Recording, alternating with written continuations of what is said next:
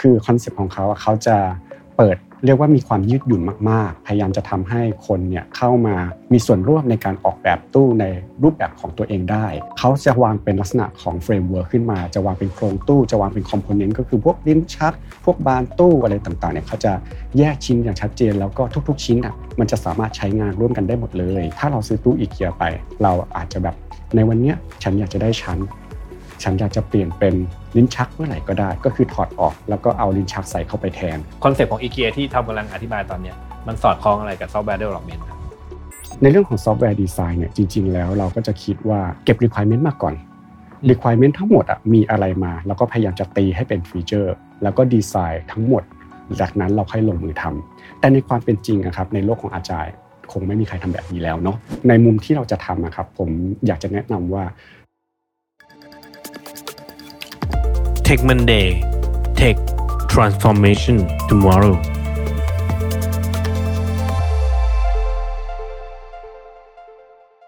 สวัสดีค่ะ คุณทอมยินดีต้อนรับเข้าสู่รายการ Tech Monday นะคะสวัสดีครับก่อนอื่นขอให้พี่ทอมแนะนำตัวให้ท่านผู้ฟังหน่อยค่ะ ได้ครับ ชื่อทอมนะครับเป็นชัดชัยกฤษเศรษฐสกุลครับผมเป็น Technical Director อยู่ที่บริษัท Sunday Technology ครับผม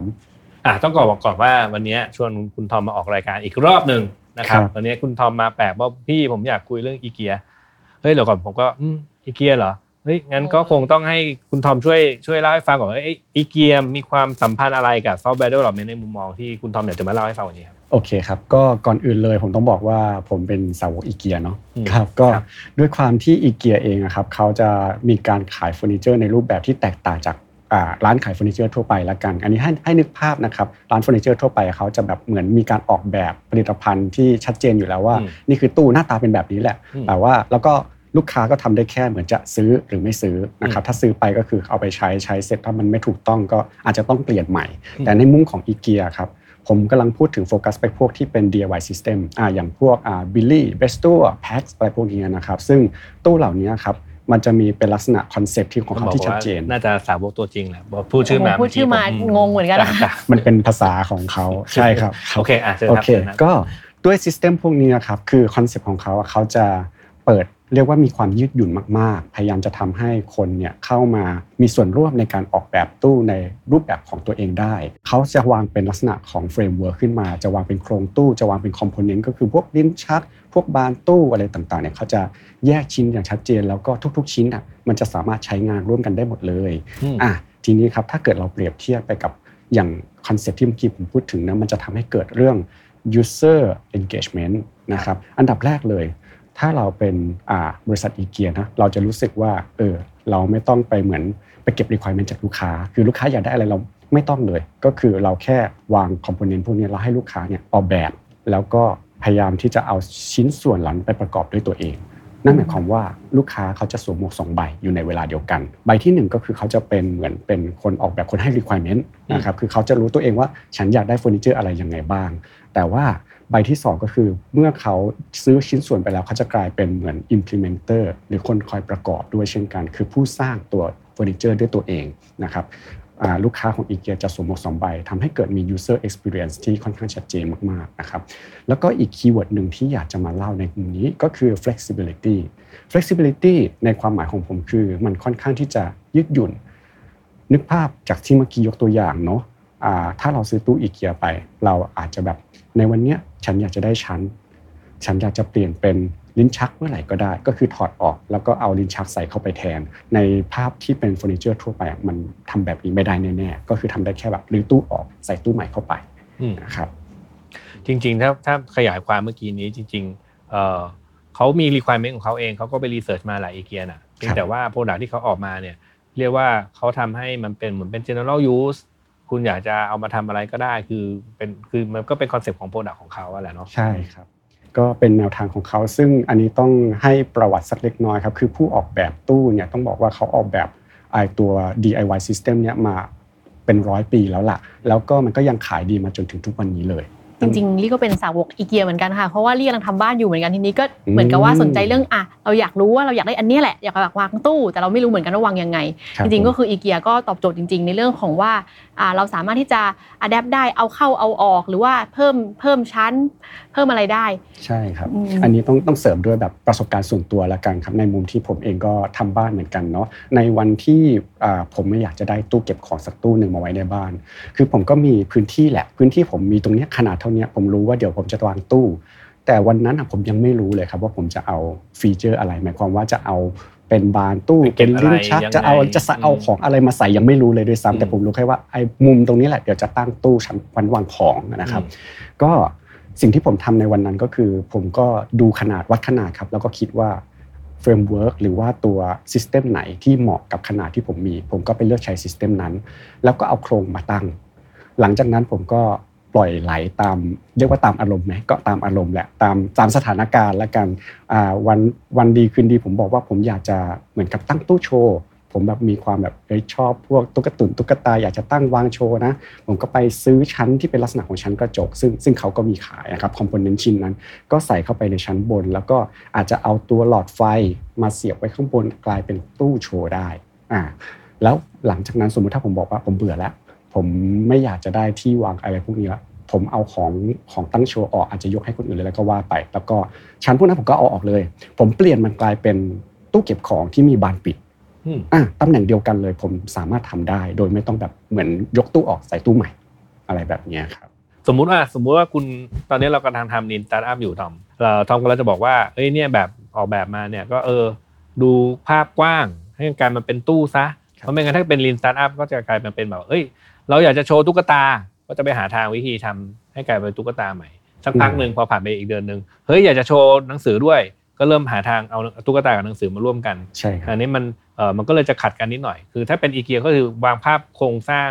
กว้างๆก่อน แล้วคราวนี้ก็ให้ flexible เพียงพอที่จะอยากจะใส่ตุ๊กตาวันนี้ก็ตุ๊กตาวันนี้ ใช่จะครับ ใส่หนังสือเพิ่มก็ไปวันนี้อะไรเงี้ยอะไรประมาณเนี้ยเหรอ ปะประมาณนั้นครับ คือต้องบอกว่าด้วยไอเดียที่ผมเล่ามันจะค่อนข้างใกล้เคียงกับเอ่อเรียกว่าตัวที่เป็น Agile เนาะ อืม สิ่งที่เราคุ้นเคยกันอยู่แล้ว Agile เขาบอกว่าเวลาเราทำ product อะไรสักอย่างหนึ่งสมมุติเราอยากได้รถเนาะ ในวันแรกเรา มันอาจจะไม่ใช่รถหรอก มันอาจจะเป็นล้อกับแบบพื้นสเก็ตบอร์ด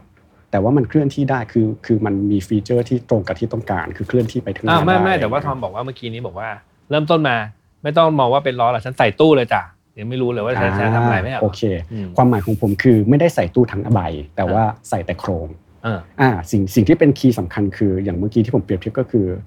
เรื่องของกระบวนการขับเคลื่อนครับก็คือตัวแกนหรือว่าล้อถูกไหมอืมครับซึ่งไม่ว่าจะไปใน way ไหนก็ตามตัวตัวที่เป็น framework ของมันจริงๆ คือพวกล้อแล้วก็พวกโครงสร้าง ตรงเนี้ยยังไงมันก็ต้องมีมาตั้งแต่แรกเลยนะครับแต่หลังจากนั้นครับเราจะต่อยอดมันยังไงจะค่อยๆทำให้มันดูหน้าตาเป็นเหมือนแบบเป็นรถมากขึ้น แต่ล้อทั้งหลายแล้วก็แกนทั้งหลายเนี่ยมันก็ยังคงอยู่เพียงแต่ว่าอาจจะเป็นล้อที่ใหญ่ขึ้น เป็นแกนที่ใหญ่ขึ้น เพื่อรองรับ feature ได้มากขึ้นอะไรแบบนี้ครับผมอะ ถ้าจะให้เปรียบเทียบตรงๆ เลยอะอืมโอเค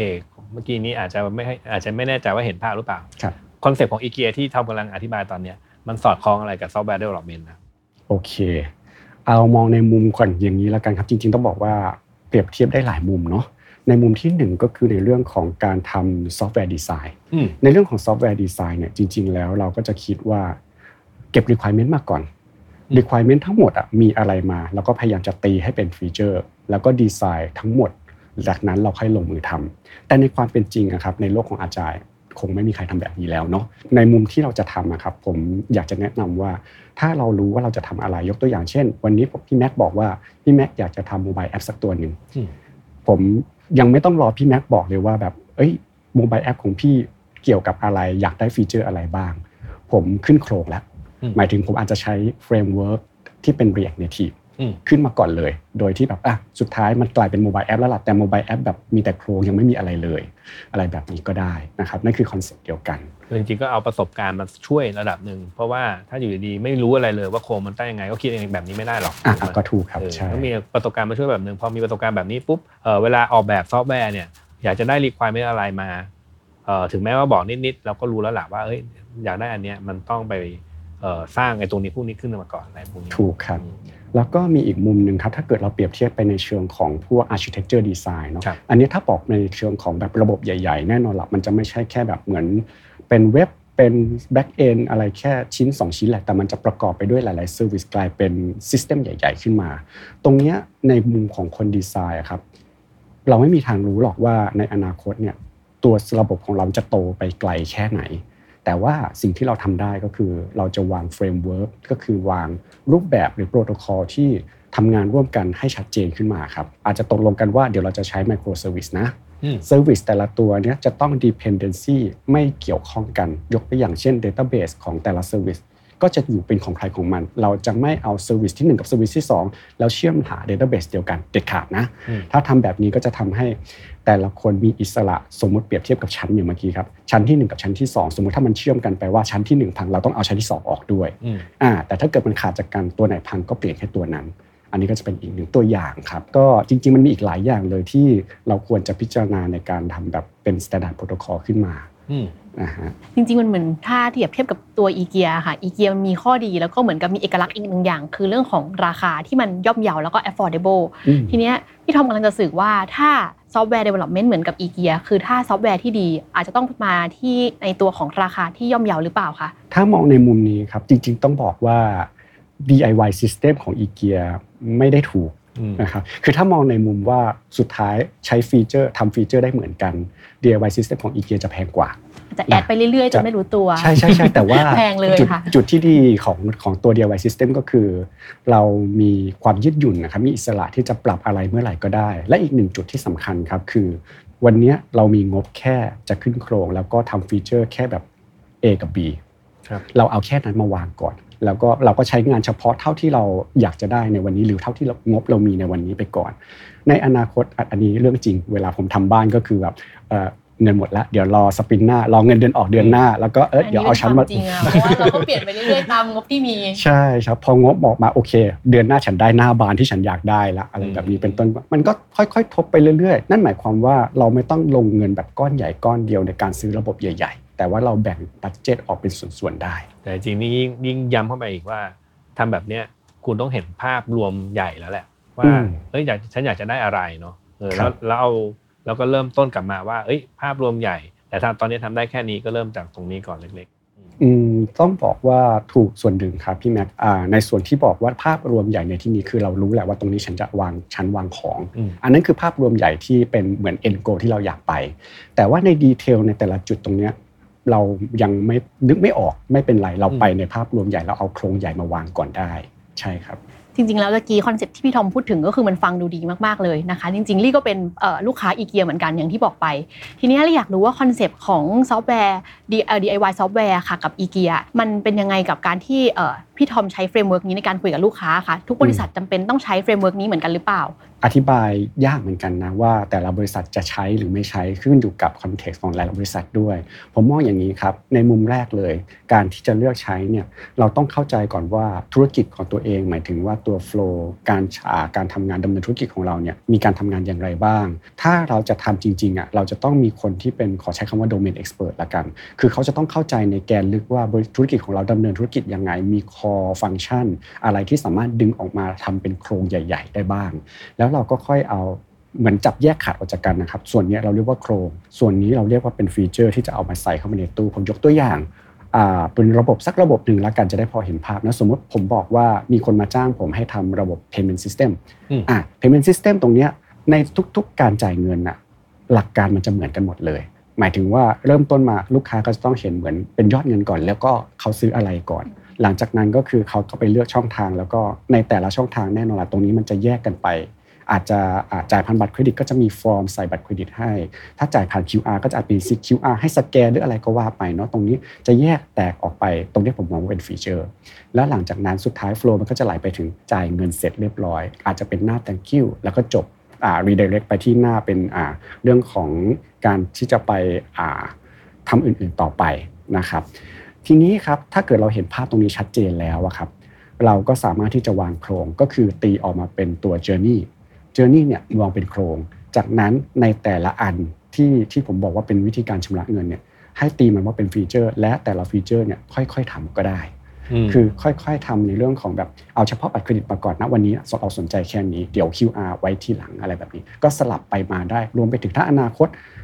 Apple Pay มาในเมืองไทย แล้วเกิดเอ้ย Apple Pay มันนิยมมาก add ไปเป็น feature ใช่เพิ่มเติมก็กลายเป็นข้า feature ใหม่ช่ไคะซึ่งถ้าเกิดว่าเราไม่เราวางแบบนี้ไว้ตั้งแต่ต้น เราแค่ปั้นลิ้นชักที่เป็น Apple Pay แล้วก็เสียบเข้าไปอืมอ่าก็ทำงานได้เลยเราเริ่มใช่เริ่มจะเห็นภาพแล้ว คุณเอาโครงตู้มามาเปรียบเทียบกับ vision mission เนี่ยอืมใช่ไหมเหมือนแบบเออเรามี vision mission ฉันจะทำประมาณนี้แหละเนี่ยเป็นภาพภาพใหญ่เนาะครับแต่ปุ๊บก็ถ้าตอนนี้เราต้องการอะไรก็ อ่าโอเค เอาตู้หน้าตาหน้าบานแบบนี้มาใช้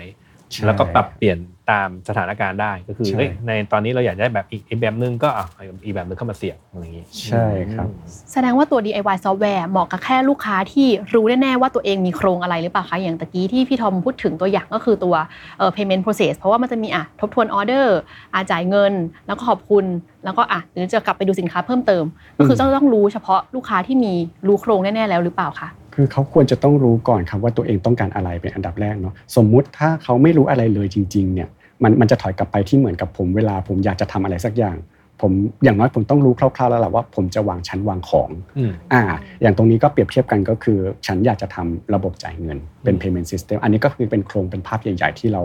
ตั้งใจว่าจะไปอะถ้าเป็นแบบนี้ก็พอไปได้ แต่ถ้าเกิดเรามาด้วยคำว่า ฉันอยากทำอะไรสักอย่างที่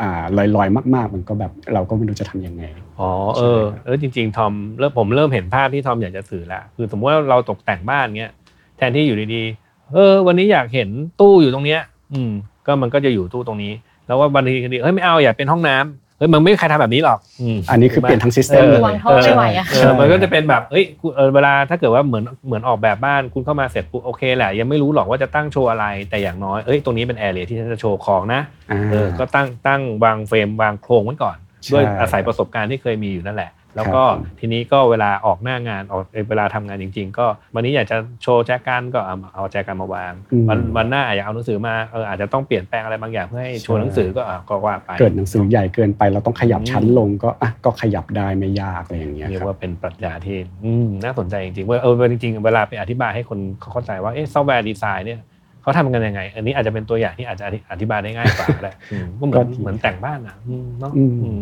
พอเห็นทีนี้ถ้าเกิดว่า เราจะเอาไอ้แบบเนี้ยมาใช้กับเอ่อซอฟต์แวร์ development เนี่ยทอมคิดว่ามันมีข้อดีข้อเสียยังไงให้ต้องพิจารณาบ้างโอเคข้อดีเมื่อกี้อย่างที่พยายามขายไปเนาะเราจะเห็นเราจะเห็นชัดอยู่แล้วว่าเอ่อเรื่องของความยืดหยุ่นเปลี่ยนแปลงได้ตลอดเวลาจะเป็นข้อดีที่สำคัญอืมนะครับ มุมที่สองก็คือเรื่องของงบประมาณละกัน คืออ่าเราไม่ได้มีก้อนใหญ่แต่ว่า ขอเปรียบเทียบกับพวกสตาร์ทอัพบ้างละกันจากผมทำงานสตาร์ทอัพมาก่อนผมจะพอจะเข้าใจว่าบริษัทสตาร์ทอัพไม่ได้มีทุนหนามาตั้งแต่แรกอืมนะครับเขาจะมีทุนจำกัดอยู่ประมาณหนึ่งซึ่งพอที่จะทำ MVP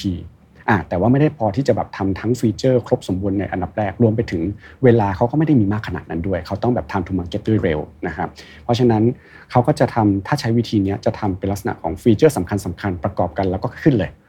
ทั้งที่จริง ๆ แล้ว feature อาจจะยังไม่ได้ครบ 100%ก็ได้ แต่ว่ามันพอใช้งานได้ มันก็ขึ้นไปละ แล้วก็ไป test market หรือว่าแบบมีการทำ monetize อะไรของมันประมาณหนึ่งได้นะครับ แล้วหลังจากนั้น